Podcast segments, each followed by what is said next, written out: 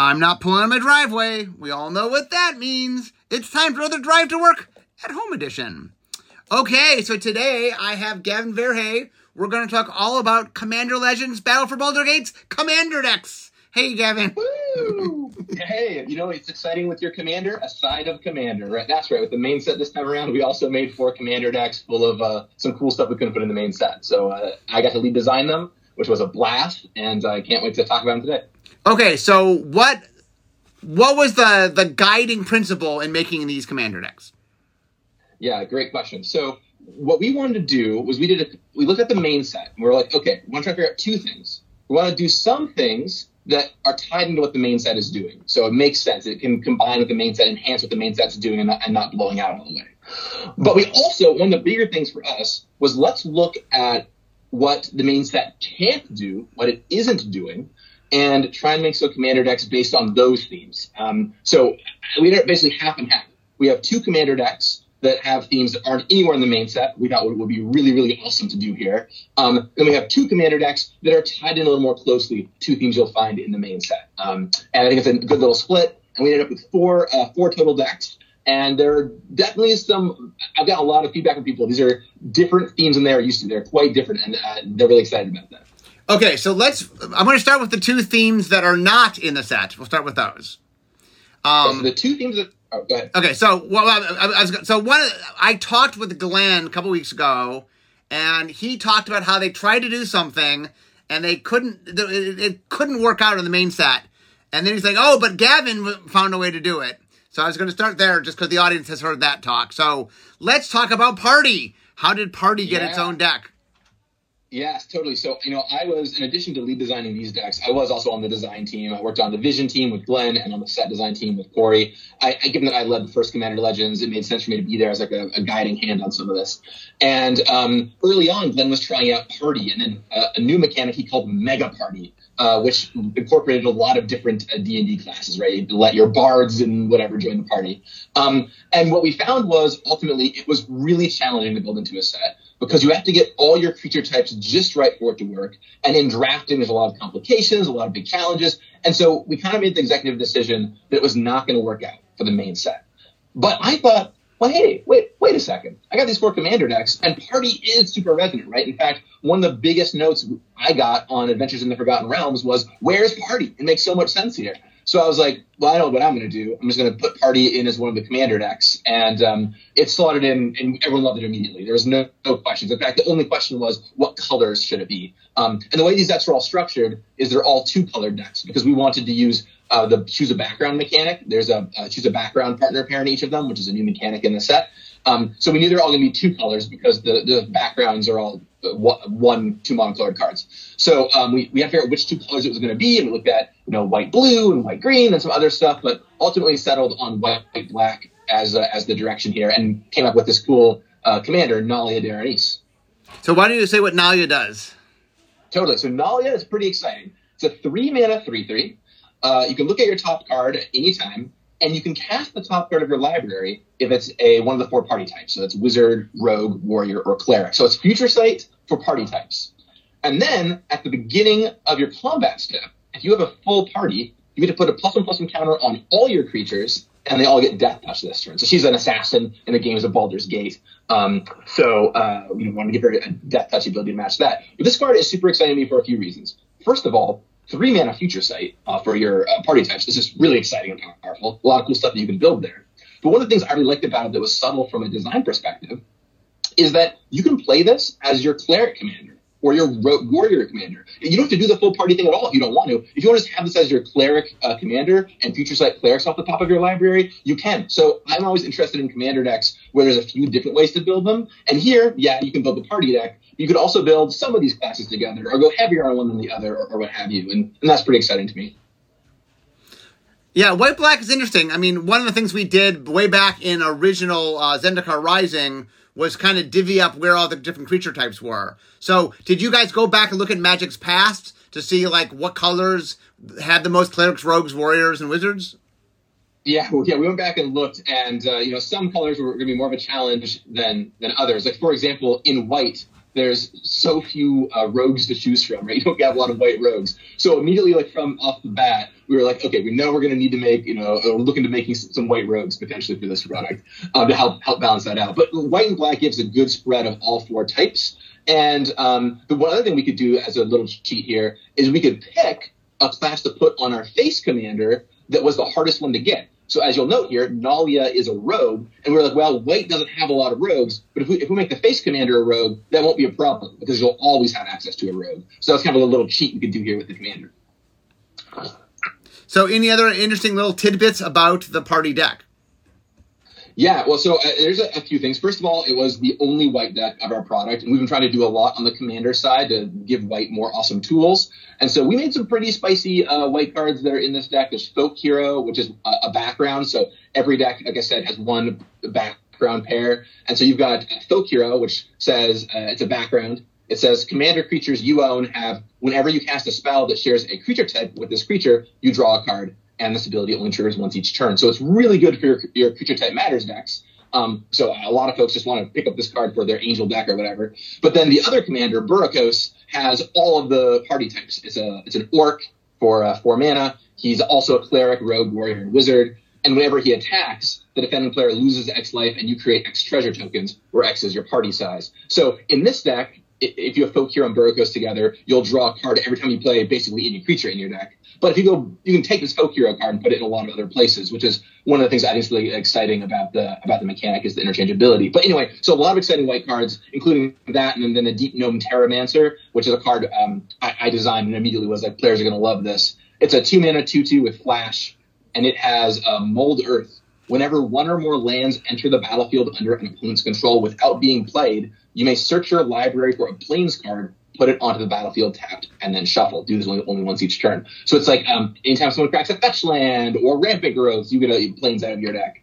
Um, which is very powerful. So we put a lot of juice in the in the white cards here um, because it was the only white cards we had access to in the commander decks.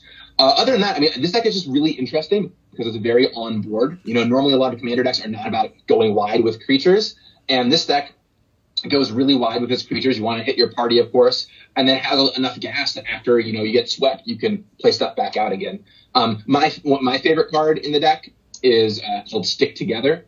It's a five mana sorcery and it says each player chooses a party from among the creatures they control and then sacrifices the rest, right? So in this deck, you're like, I get to keep my full party. I get a cleric, rogue, warrior, and wizard. But in every other deck, maybe they get to keep one creature or something. And there was a lot of fun in playtesting, learning things like Niv Mizzet is a wizard or whatever, right? Where um, it was like you, people get to keep these funny creatures around. So th- that's a card I really, really enjoyed.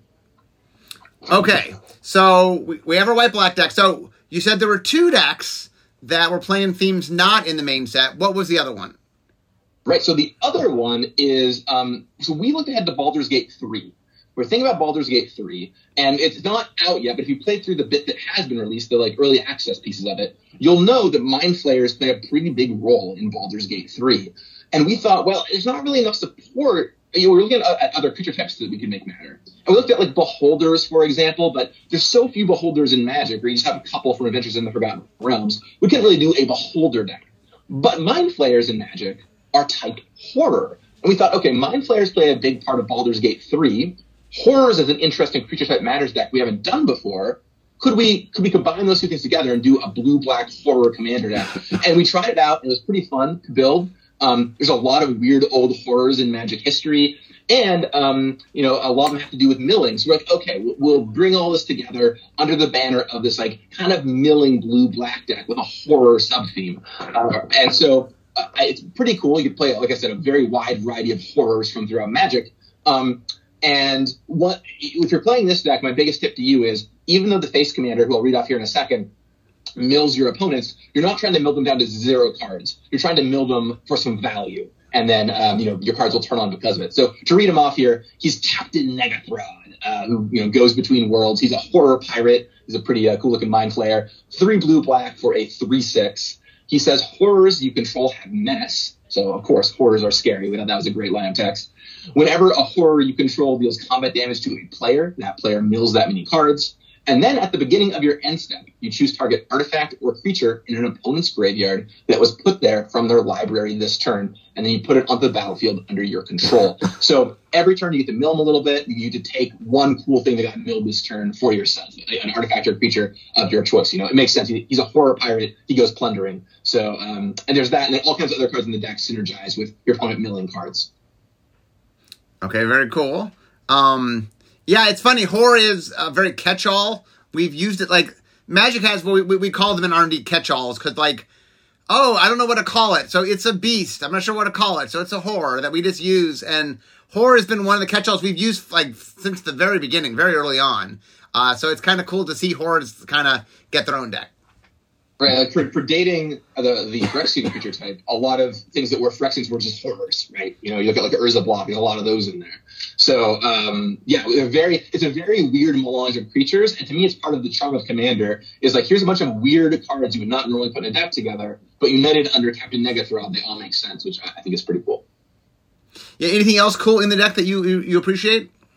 I mean, there's a lot of cards that I really like. I will tell a fun story about that I really like. So there's this card. So I, I, I was trying to figure out like not just mind flayers to do, although they made a lot of sense, but I was also trying to figure out um, other interesting forests in D and D that, that, people love. So we got some, you know, some obscure ones in there. We got um, uh, this, uh, thing called a Grell. It's like a, a big brain with a beak. We got this Uchuulon, which is a crab ooze horror, pretty wacky type.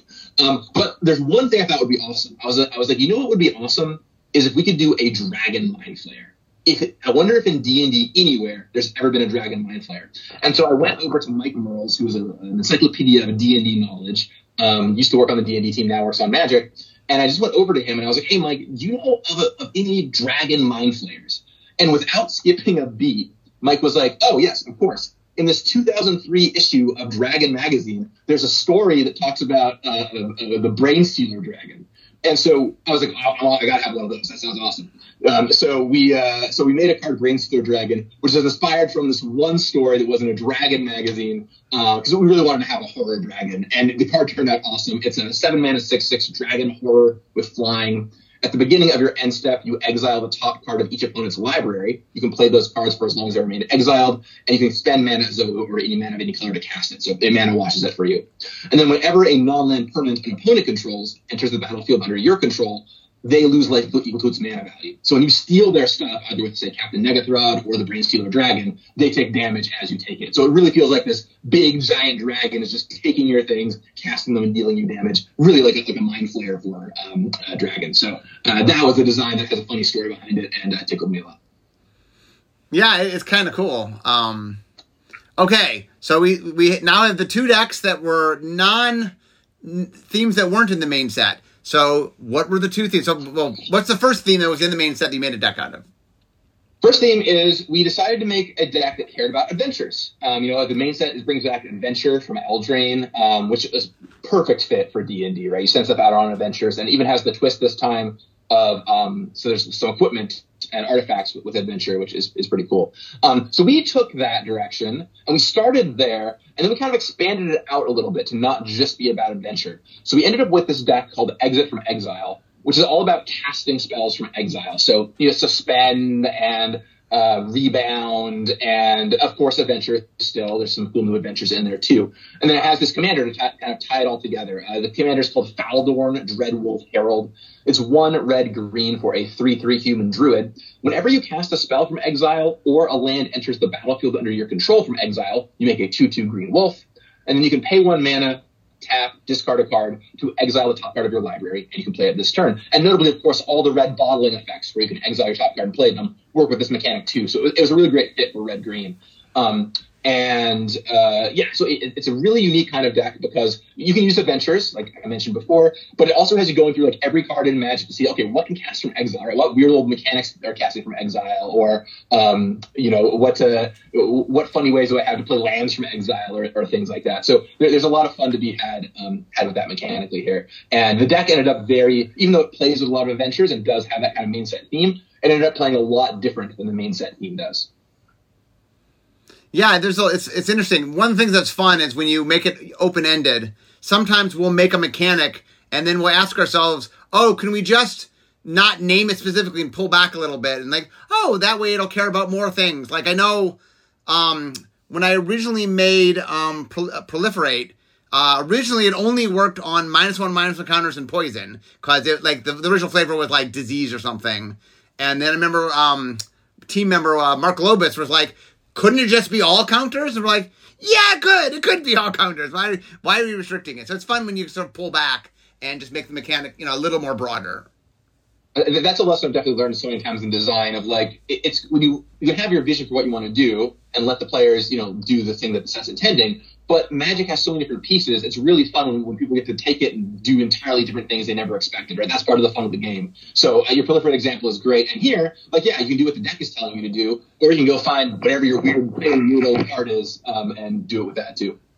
So, uh, any particular cards in this deck that you sort of strike your fancy?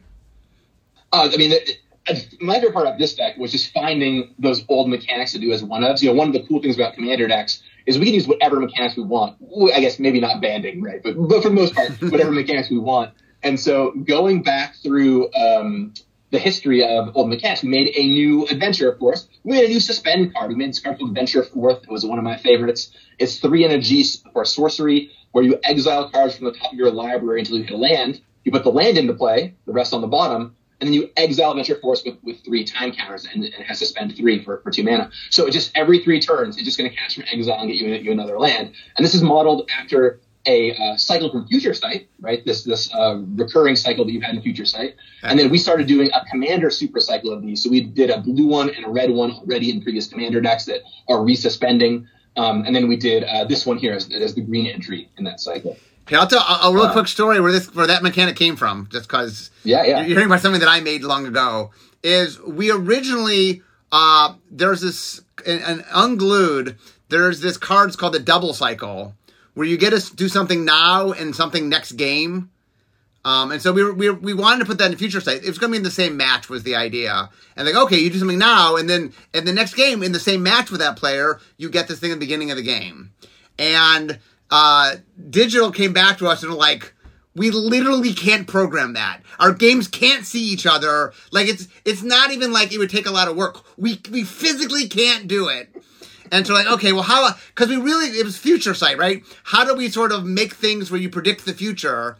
And then we we came up with the idea of oh maybe we can use suspend and like we loop it so like it's just all always going off.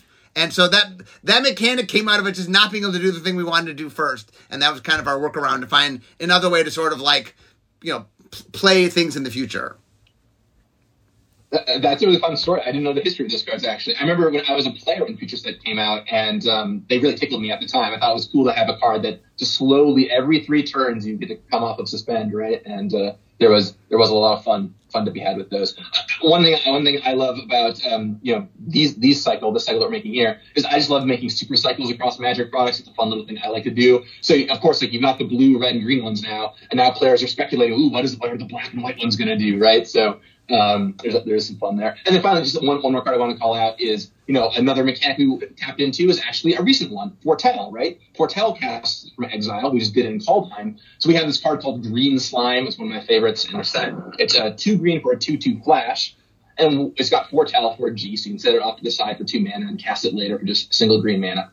And when Green Slime enters the battlefield, you counter an activated or triggered ability from an artifact or an enchantment and if uh, it counters a permanent ability, you get to destroy that permanent. So it's very much like your opponent activates their thing, and you're like, surprise, the green slime drops down and gets you. If you've ever played D and D for, I guess, a, long enough time, you have probably encountered a green slime that has dropped onto you in a dungeon and eaten your armor or something like that. So it was a great flavor fit, um, but also a very unique thing for green to do. Right, green doesn't get a lot of countering abilities, um, so this was a way we could do it where it felt green to, to do. Yeah, is this the first time? I know Green has countered activate abilities before. Usually it's on artifacts. Has it done enchantments before? It might have. I don't, I don't know if it's done enchantments before. I think, I think there's a dragon in this very set actually that has um, an adventure side where you get to counter uh, a triggered, an activated triggered ability. But but in this bind is a card I always think about, which maybe counters an activated ability from from invasion. But um, but yeah, the, you know the idea here is they have an enchantment and it triggers, and you play this and you, you counter it, you, you counter the ability and, and kill it which um, for green, of course, green hates artifacts and enchantments, so very in pie for it to destroy one of those. But yeah. a unique little twist to counter the ability too. Okay, so let's get on to the fourth deck. Uh, so what was the theme of the fourth deck? The fourth deck. Okay. So the fourth deck, uh, the main set has um, three different dragon themes. So Temur, green, red, blue in the main set are all, is all about dragons. And then when you're drafting the set, both green, blue, blue, red, and um, blue Red, green. and uh, green, red are all about uh, dragons. And it's pretty cool actually because D and D is one of the few places where you have a world with small dragons, right? There are dragon dragonborn running around, so you can actually have non-flying dragons. You can build three kinds of kinds of dragon decks. So we thought we started from a place of like, okay, well let's think about doing a dragon deck. Maybe, maybe there's something interesting here. And what we found was we've done a couple dragon decks already, and literally with the last D and D set of decks, we did a dragon deck too. So we're like, well, okay, well let's table the dragon deck thing for a second let's see what else is happening in the main set. And one thing um, that we've been doing a lot more, in fact, I made a video about this on Good Morning Magic a little bit ago, is Goad, right? So Goad is, we're calling it Commander Evergreen now. So it can show up um, in like Commander main set. So you'll find it all around uh, Battle for Baldur's Gate. And we're what if we tried building a deck that cared about Goad? And, and so we started there. And one of, um, one of my teammates, so the team for this set, I should say, I was the lead designer. And then I also had Ken Nagel, of course, design stalwart. He led the horrors deck. I led the party deck, uh, but I ultimately led all the decks. But I was I was in charge of the party deck for a while. Ken led the horrors deck. Daniel Holt, um, who I'm sure you've talked to before with Kamigawa, led um, led the red green deck. And then Noah Milrod, a name a lot of people don't know, who has unfortunately since left the company, but used to we got we got him on loan from basically his other job at Wizards. I, I thought he was a great designer. Would come in and help us out. He worked on this blue red deck, and he had this, this interesting idea.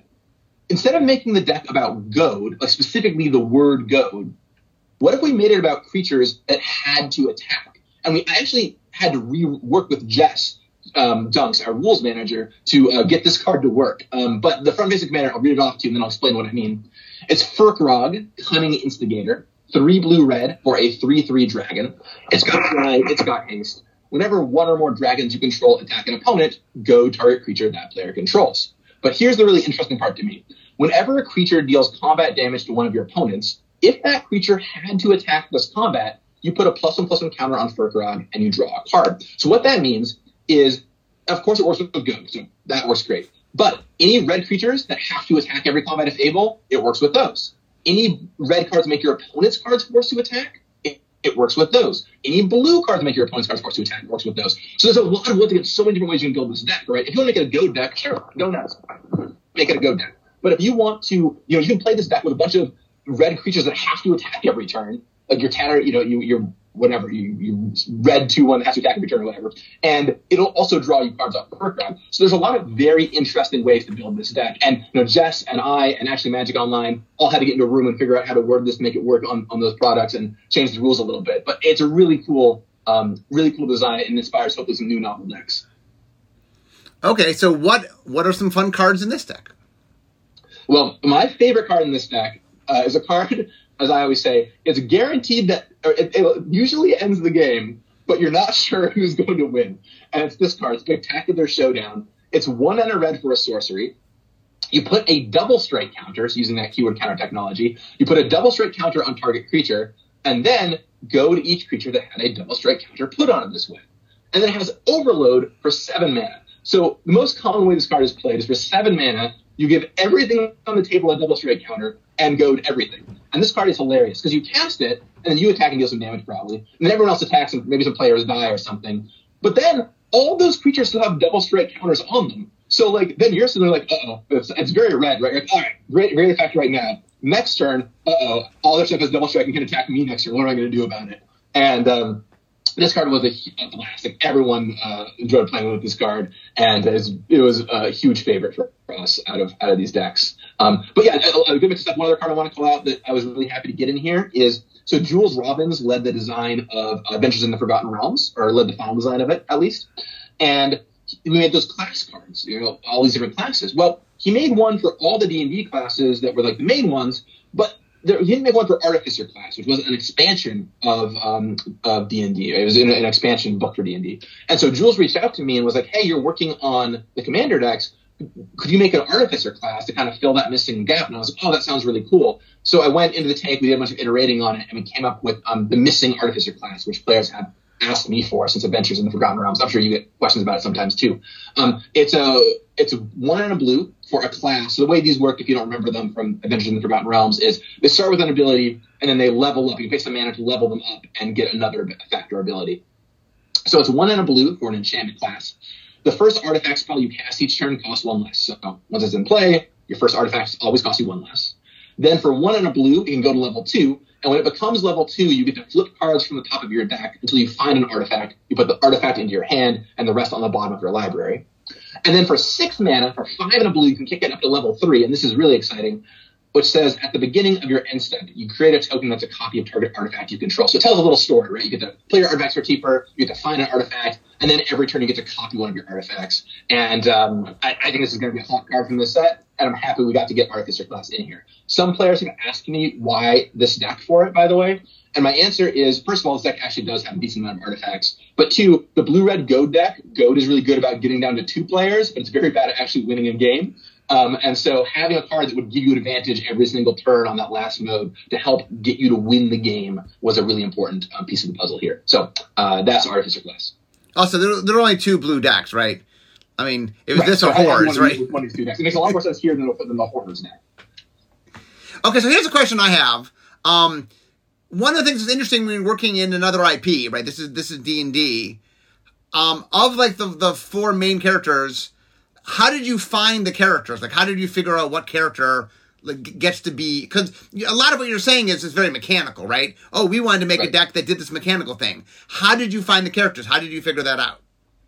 Yeah, so I'll say when it comes to the flavor of things, uh, the legendary face characters were mostly bottom up. I'll get to how that works in a second. And then the other cards that were in the deck were pretty top down. So I'll talk about the legends first. So the legends, what we did is we came up with like the shape, generally what we wanted the card to kind of do. Like, hey, this is going to be a blue red dragon that cares about goading, or hey, this is going to be a red green character that wants to do, that gives you tokens when you cast it from exile. Then we went to the creative team and we looked through Baldur's Gate lore and we're like, okay, what are some characters that could be a good fit for this? So then we, we chose the character. And then we went back to our design and said, okay, given this character, what can we do to make it feel a little bit more like that character? Like Nalia de'Arnise is a great example, where we have this future sight commander. We're like, okay, well, we want a rogue future sight commander. So we looked at our options. We're like, Nalia makes a, a lot of sense for this because she's a rogue that's trying to um, create a band of people from Baldur's Gate. So that was a lot of sense, a party, if you will. And um, that, but then um, on the last ability, it originally didn't grant Death Touch. It granted some other ability. It granted Menace or something, I think. And we're like, oh, we should make this Death Touch because she's a rogue, right? So it makes a lot more sense for this character given what she does in the game. So it was kind of like a, uh, we came up with the original base, we found the character, and we tweaked the card based on based on the character that we chose. So the like I said, the front facing commanders were a lot more bottom up. But a lot of the uh, non-legendary new cards were very top down. We're just like, hey, we want to make an aboleth. Like this is a cool D and D monster. We didn't make one before. What kind of thing could we do here for this? Hey, let's make a party person that recruits people, right? That just like is, is in town searching for new party members. Um, so uh, we want to make it. Want to make a card called the Blade Flask delayed blast fireball. We couldn't get that in Adventures in the Forgotten Realms. We couldn't get that here uh, in the main set. And I thought, okay, the commander deck's a perfect place for it. Unfortunately, the Foretell mechanic, which is on delayed blast fireball, ended up being a really great fit for for that spell in D and D. So a lot of those cards were very top down. Um, so it was an interesting mix there. Yeah, that, the, the thing that's really fun. I mean, the thing that I like a lot about the Baldur's Gate in general is if you don't know Baldur's Gate, they're they're kind of just cool characters. But if you know Baldur's Gate, like you can recognize them. So like that's it, it's definitely it plays on two different levels. One of the challenges of working with other IPs is hey, if you know nothing, it needs to be compelling and cool. But if you know something, it also want you know, it has that next level of oh, I get it, it's this. Lenticular design right? I say it over and over again. It's a great term you came up with in one of your articles, Mark. But lenticular design really is, I think, the key to a lot of this this cross IP stuff. And you know, D and D is like barely cross IP, but just you know, showing people a card that's like, if you get it, that's awesome. But if you don't, it's still cool. Is uh, really really important. And I think a lot of these cards just just will work that way. There's a few exceptions. There's a couple cards in the set that maybe are a little more esoteric, but for the most part, you can look at one of these cards and just kind of kind of get what's going on, which is great. So anyway, I, I, can see my desk from here, so we're got to wrap this up. So any final thoughts on the commander on the commander decks? You know, I'll, I'll just say that um, this was a really cool project to work on. You know, it was the first time that we've done four commander decks associated with um, an ancillary set like this. And uh, it was fun to kind of create the biodome and get to pull some really fun D&D themed stuff, uh, D&D stuff for it. So, um, you know, I had a blast working on, on them, and I just hope you all enjoy them a ton. If you want, tweet it, tweet me at Gavin Verhey with what your favorite uh, favorite cards are. I'd love to hear from it. Um, and I'm just really happy that to have the game together. I think one thing you're going to see us doing is that I've got really good feedback on here are there more unique themes. So one thing I've been thinking about are what are some very different feeling themes we could be doing future Commander products um, instead of just you know artifacts again or something. Um, and other than that, just have to wait and see. We have a lot of cool Commander stuff in store, and I can't wait for you to see the rest of what we have this year. Um, I was the lead designer on some other stuff coming out this year, so so uh, stay tuned for that. Yeah, one of the things that's very fun is I was uh, in the pit the other day and I'm just hearing them play a game on a future product that no one knows about. But the just it was clear the themes were very, very different from anything I've heard before. So there definitely is a lot of really cool and crazy stuff coming. So. Yeah, for sure. Yeah, I, it is really exciting time to be a Magic player. Like there's some neat stuff going down the pipeline. I can't wait to tell you all about it, but uh, that's for another podcast, I suppose. Okay. Anyways, well, thank you, Gavin. Thank you so much for joining us today. Oh, my pleasure to be here. Anytime you want me back, Mark. Always happy to drive from our desks to not work with you. But guys, I can see my desk, so we all know what that means. This is the end of my drive to work. So instead of talking magic, it's time for me to be making magic. So thanks, Gavin, for being with us. And all yeah, you, with you all soon. I'll see you all next time. Bye bye.